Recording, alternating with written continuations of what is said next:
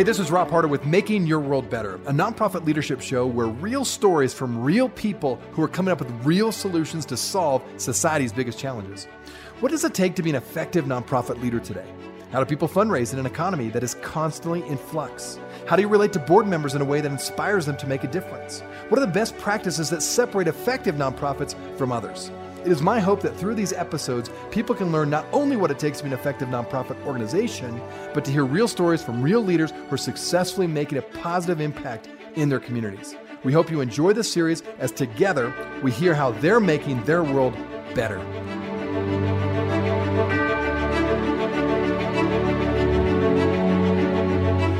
The Nonprofit Leadership Podcast, Making Your World Better. You know, we talk a lot about the, on this show the mechanics of fundraising, of leadership, of how to run a nonprofit organization.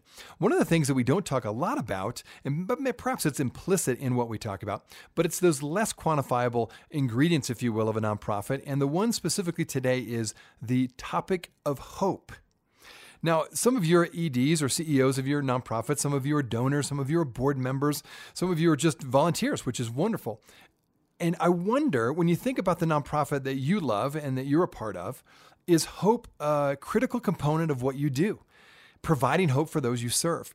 Now, ironically, the organization that I lead, uh, it's actually in our mission statement. Providing hope that those we serve is part of our mission the guest today is going to talk about how his approach and his organization's approach is all about giving hope to people that they work through microfinance and they work through savings programs and they do some very tangible things of course that do show up on a chart that do show up on a graph. But at the end of the day they want to provide hope. They want to give people hope that their lives can be better. And they deal with people in extreme poverty throughout the world our guest today is Peter Greer. He is the president and CEO of Hope International.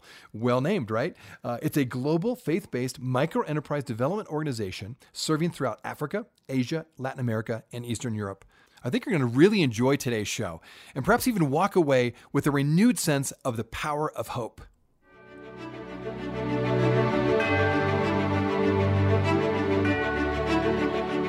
Well, my guest today is Peter Greer. He's the president and CEO of Hope International. He's calling in from Lancaster, Pennsylvania. Peter, thank you so much for being on the show today. I've been looking forward to it. Thanks for having me. You know, this is a really, really interesting organization, and I thought it'd just be good for you to start out by telling us how you started your nonprofit, and maybe you weren't the one that started it, but how did the nonprofit in general start? As I understand, I've read on your website that it started with a focus towards the Ukraine. Maybe talk about the origin of Hope International. Yeah, it's always interesting to hear kind of the founding story because it really does shape an organization's identity and purpose and, and practices.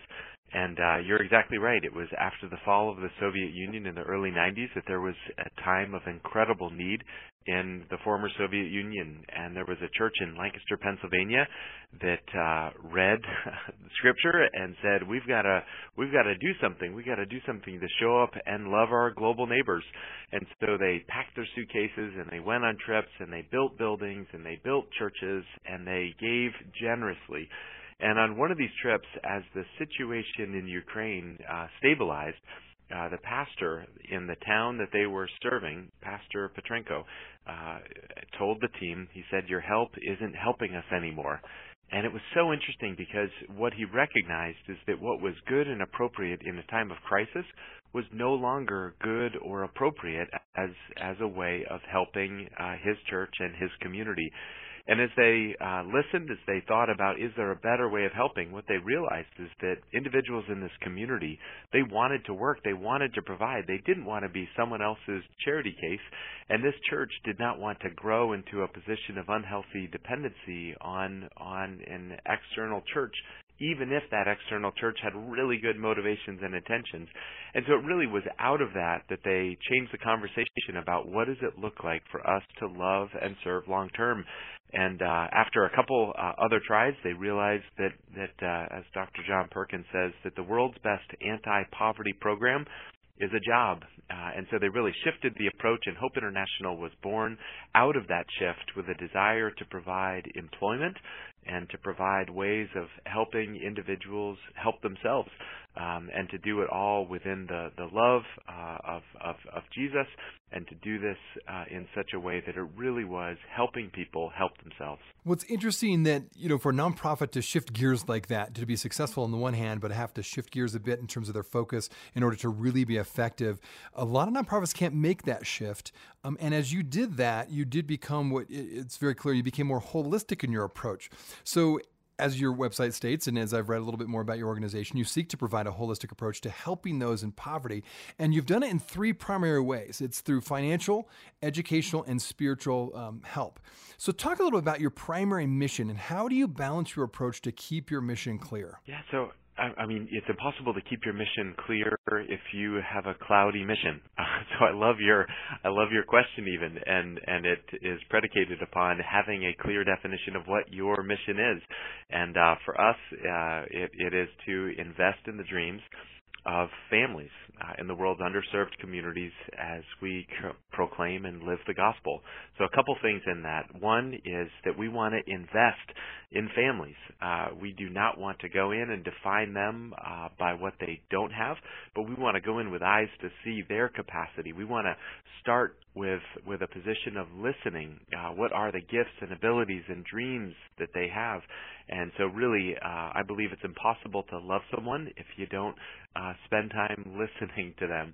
So, really, a desire to to start with a posture of investing in them, getting to know them, and listening to them. It all begins with: Do we have clarity around our mission, and then do we have intentionality of our practices to make sure that the decisions we make are helping us accomplish our mission and are not just good things to do, but really hitting the core of who we are and what we're about. Well, I think you nailed it in the sense of uh, clarity on one's mission is so critical, and it's so easy to have mission drift, whatever your focus is in your nonprofit. So I can tell that you've really kind of worked through that, and it's something though you realize, I realize, we always have to constantly be watching that and monitoring that, particularly in the CEO role or executive director role, to make sure there's not mission drift, because that can happen very subtly sometimes, and it becomes a, a big shift over time. Well, you have two primary approaches to helping people financially. Um, you have a savings group program and then a microfinance institutional approach. Um, talk about, first of all, the savings group program. It was interesting as I read more information about that. How exactly does this work? Yeah, and it might sound a little bit counterintuitive that uh, this is an approach uh, to uh, work. Uh, in places of extreme poverty and and to start by savings and you know maybe some of your listeners are having the same response that I had when I first heard about this. Uh, it seems like an impossibility. You're saying you work in places of extreme poverty and you start by asking people to save. That doesn't even seem possible. Isn't the definition of poverty meaning there's not a lot? But what we found is that even if it is really small amounts of money that people are saving together, there is something powerful that is accomplished. This idea of saving and shifting the mindset from just thinking about today to saving and making a bold declaration that there's something worth saving for, this future orientation. And then also, as these groups gather together, uh, for us, they are based in the local church, uh, reaching out to the community, serving all individuals, but based uh, with, within a local church as we uh, gather these uh, individuals as they come together um, and as they start saving, they go through a really simple methodology uh, to begin to um, think about what are that they would want to launch? What are the gifts uh, that they have that if they just had a little bit more capital that they could uh, grow and expand? And and so that uh, simple model and methodology allows a group of people to come together. They start saving together, and then they pool their savings and they start investing it in each other. And this is not just around the world where we see the savings group model and approach. Uh, this happens in the U.S., and it's a really powerful way to have a group of people come together and, and the positive benefits of cheering for each other, rooting each other on, and then also having a capital uh, base that can start to be used to invest in each other's businesses. So maybe just real quick example of what that looks like. I was in Rwanda, uh, where my wife and I we started our marriage there, and and um, uh, this was five years after the genocide uh, of 1994 that that I moved there and um, met a group of individuals, and they at that time started saving uh, 10 cents. There were 23 women that gathered together, and at the beginning they each saved 10 cents a week. So what that meant is that there was two dollars and thirty cents. Might not sound like a whole lot, but every week as they gathered, they would have this two dollars and thirty cents, and then in a rotating fashion, they would give that lump sum to one of the individuals of the group, and then that two dollars and thirty cents could be used.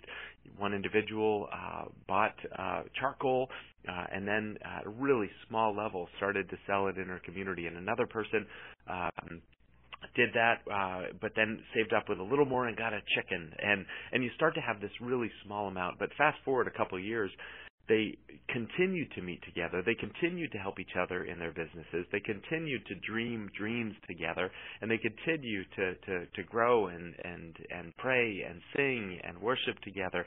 And they had been doing that for a period uh, now of almost 20 years and while I was with this same group, um, I got to see that they had invested in some businesses together.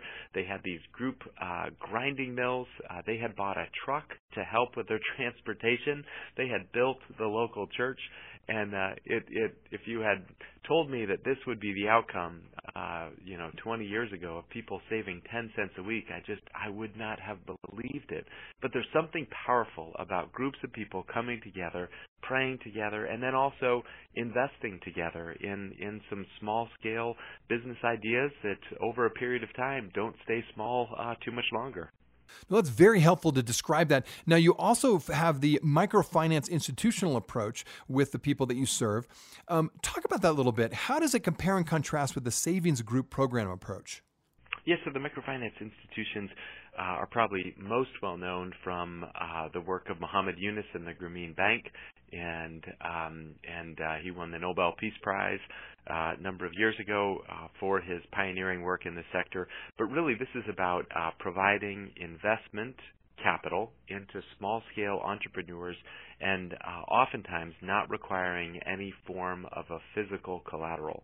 So it also, just like we were talking about with the savings group, it's a group based approach where it provides individual loans but within a group context where that group agrees that if one of the members doesn't repay his or her loan, that the group will step in and repay that payment for that individual.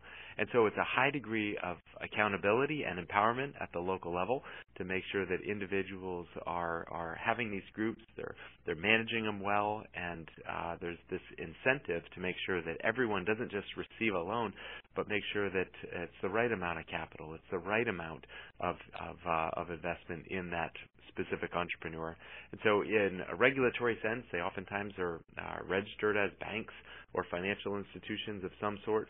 Uh, the way that they work is oftentimes this group-based lending methodology that allows uncollateralized loans to be given in places of extreme poverty and to have a really high repayment rate. Uh, for us, over the last five years, uh, it's been uh, over 98% of all the loans that we've given within this microfinance institution context have been repaid. So it really does change, perhaps for some, the the way that people in poverty might be viewed, um, and it opens up the door of possibility for people to receive investment capital, hopefully to use it really wisely, and to grow and expand uh, small enterprises in the places where they live and work. Well, that's really interesting, and I know in your approach with the microfinance institutional approach, um, you build partnerships with local banks. Maybe specifically talk about that. How do you start building trust with them? How do you develop that relationship, and how does it work logistically?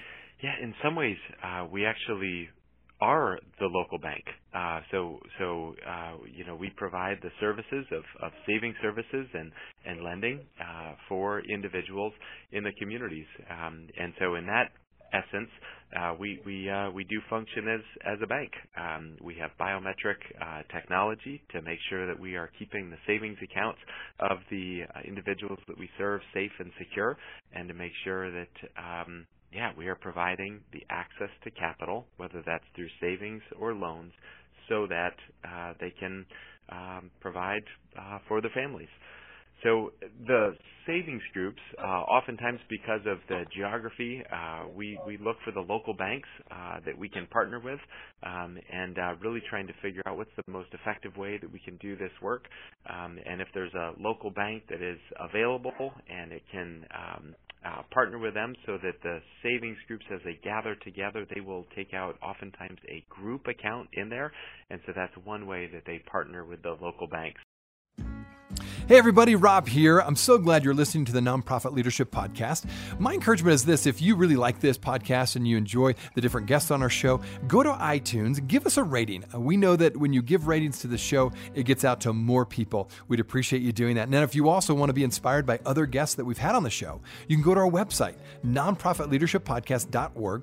Um, we have a whole list of people now that we've had on the show. They're all very inspiring uh, and they all do wonderful things throughout the world. So we encourage you to do that. Thanks again for listening. And now back to the show. No, I loved you getting into the details because we've had a lot of people on the show that um, do similar things, and and I think the common uh, goal, I guess, with all of the nonprofit leaders that are really approaching the issue of poverty is what's the most effective way? You know, how do we, how does this work in the best way long term? And so, microfinances and and um, lifting people up by giving them jobs. I mean, there's a lot of these things. I think our listeners really want to know the details. Like, how does this work? I really want to do this right. So, no, I appreciate you going into the detail. And that kind of gets into my next question: Why is your approach unique as a nonprofit, and what makes it effective in your opinion? Yeah, and you know, one thing that I uh, have been thinking about a lot recently is is why isn't there more collaboration among nonprofits? Uh, why isn't uh, partnership, uh, generosity? Why isn't that the default position? And um, oftentimes, you know, it comes from this idea of of, of scarcity. Well, there's not enough resources to go around, so uh, we've got to make sure that um, we are we are figuring out what makes us we might say uh, different or unique, but sometimes we're really trying to ask a question of, well, what makes us better?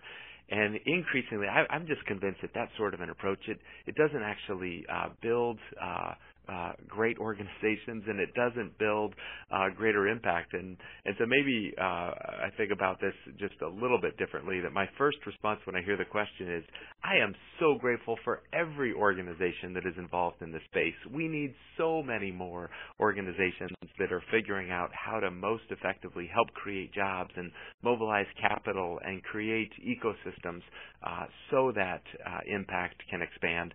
Um, and you know, just part of that, we we uh, few years ago made all of the tools, manuals, everything that we have open source, um, and really want to figure out what does it look like uh, for us to, with more intentionality, maybe with a little more generosity, uh, be a great partner. So that's my first kind of gut response to that question. But a few other things that that uh, we do focus on. Uh, one is that we have a focus. Um, there are so many important and good areas of intervention, and uh, we've been focused on saying, let's do a small number of things and let's try to do them really well, and then that opens us up to partnership with other organizations. So, as your uh, question earlier was, um, you know, what what are the uh, primary approaches? They're not just our primary approaches; they are our, our only approaches.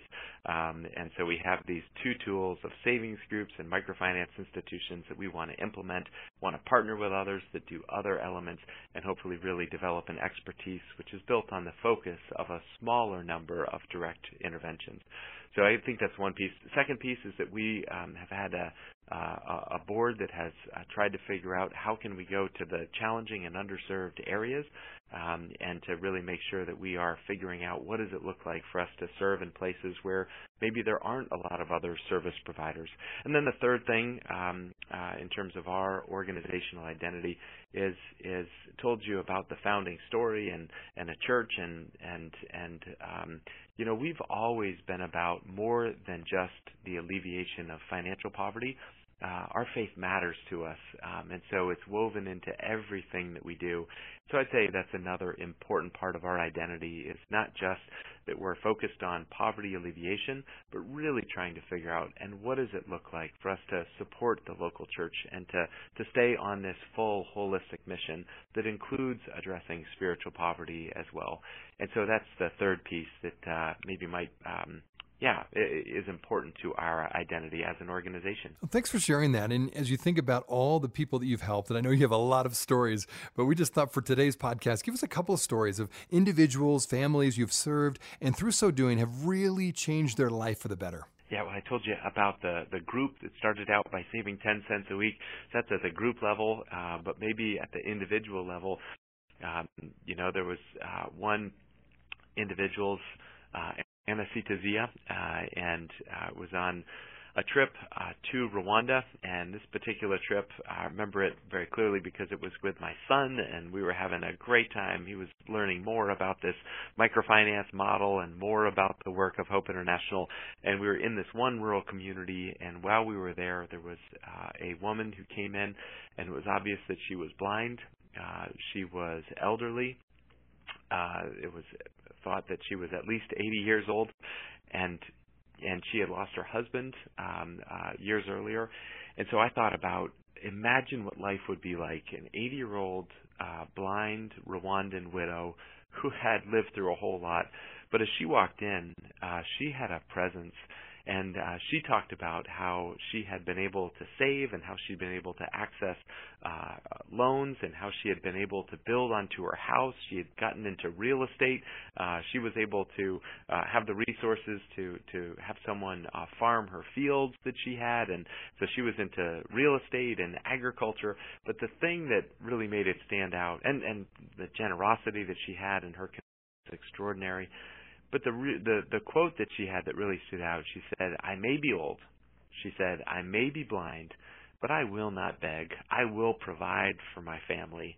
And there was such dignity. Uh, there was such joy in her face and uh, just watching uh, her provide for her family uh, was just really, really incredible uh, to watch. So I think about her, and then I also think about Severa, another individual that has grown and expanded small businesses. Uh, started out uh, by uh, with with a loan of of uh, less than a hundred dollars to get into uh, farming her fields and uh, peanuts. She got into uh, a retail store. Uh, she got into uh, a hardware store, and uh, she's continued to grow. She has livestock, but the thing that strikes me about Severa uh, is the fact that uh, she has adopted eight orphans and built uh, a well for her community and and provided health insurance for her employees and all of these things that are making such an impact on our community. And I think the reason that that stands out to me is because for too much of my life I thought that we had to be the ones uh, to go in and provide all of these services and I missed out on on the incredible way that there are people who are loving their local neighbors, and by partnering with people like Severa, there's just so much more of a multiplication. So, you know, eight orphans that she has taken into her family out of uh, more financial capacity um, to, to, to support her community. Well, I know that what motivates most of us in the nonprofit sector is not so much our paycheck per se, or or um, you know other things that come along our way. It's typically the the lives that are changed because of what we do. You know, the investment we make, and I love hearing these stories. I always ask people that are on my show, the guests, to, to share a story or two because I think that's what really inspires people when they listen to this. Is that the, these organizations truly are making a difference, a tangible difference in some really difficult circumstances, like what you mentioned. So thanks for sharing those stories. And I really like the fact that hope is. Uh, part of your actual name. Um, it's part of your mission. Um, it's actually in our mission statement as well. And it's the operative word, I could almost say, in your organization. But how do you define hope? And why is offering hope so critical to the work that you do? Yeah, you know, I could. I, I love the word hope, um, and it's not just because uh, it's in the name, but what it means and what it does, uh, and you can see it, and you can feel it, and you can experience it. Where there is uh, hope that is taking root uh, in the individuals, and then on a broader sense uh, in communities, um, and and it is yeah it is powerful. And I could give you kind of the social science behind that of the uh, power of hope and and the way that it is a leading indicator of of progress and and success. Uh, but uh, I, I think that it really is uh, at its core this this determination um, and belief um, that it's possible for life to get better that it's possible for things to get better and it is a powerful motivator. It is a powerful force. And uh, originally, I thought that uh, the impact of this work that we do was going to be all about uh, the financial capital, and I still believe that um, financial capital is important for people to grow. But if you have financial capital without hope, uh, you would never take the risk of starting or expanding something. Uh, you would never step out, and so it is even more important than the financial capital is this idea of hope. Um, Yeah, so that that to me is uh, it, it's a beautiful word. It is a powerful word, and uh, I think we need more of it uh, in this world um, uh, as well. Forbes um, magazine said, uh, in essence, uh, hopeful um, people tend to see challenges as temporary and as stepping stones to a better solution. I love that. Uh, the idea when you are filled with hope, uh, it, it gives you the strength to address and overcome the challenges. You see them as temporary. You see them as obstacles uh, that you will be able to resolve. Um, and for people that are living in places of extreme poverty around the world, there are plenty of obstacles, um, and I think that's part of the reason why hope is such a crucial, um, yeah, not not just attitude, not just attribute, um, but but it's an important characteristic of the most successful uh, entrepreneurs that we see around the world. And my guess is is probably one of the most successful characteristics of uh, the individuals that we see uh, closer to home here in the U.S. as well. I couldn't agree with you more. You know, hope is difficult to put on a chart or a graph. It's hard to quantify, but there is no mistake. It's real. You know the difference when it's in someone's life that you're trying to serve. And I do think, I honestly believe that it, uh, hope is the often the determining factor for those who really make it out of a really difficult challenge or an extreme poverty, and those who don't. Sometimes it's it's this intangible thing, but it's very is very very real. So I appreciate you having that vision and that passion for it. Well, I know my listeners are going to hear this podcast and probably want to find find out a little bit more about you and your organization, how can they find out more about the incredible work of Hope International and how can they get involved? Yeah, and really fun to be on the podcast. So thank you, and I've enjoyed uh, being a listener of your podcast as well. Uh, so really, really appreciate this. And um, yeah, for any of your listeners, uh, hopeinternational.org is the best way to find us. Uh, you can find uh, Instagram and Facebook and all the other social media channels there as well, if that's an easier way, but hopeinternational.org, all written out. Uh, one of the issues with the word hope is because it's such a powerful word, there are a lot of hopes out there. So, Hope International, all written out, one word.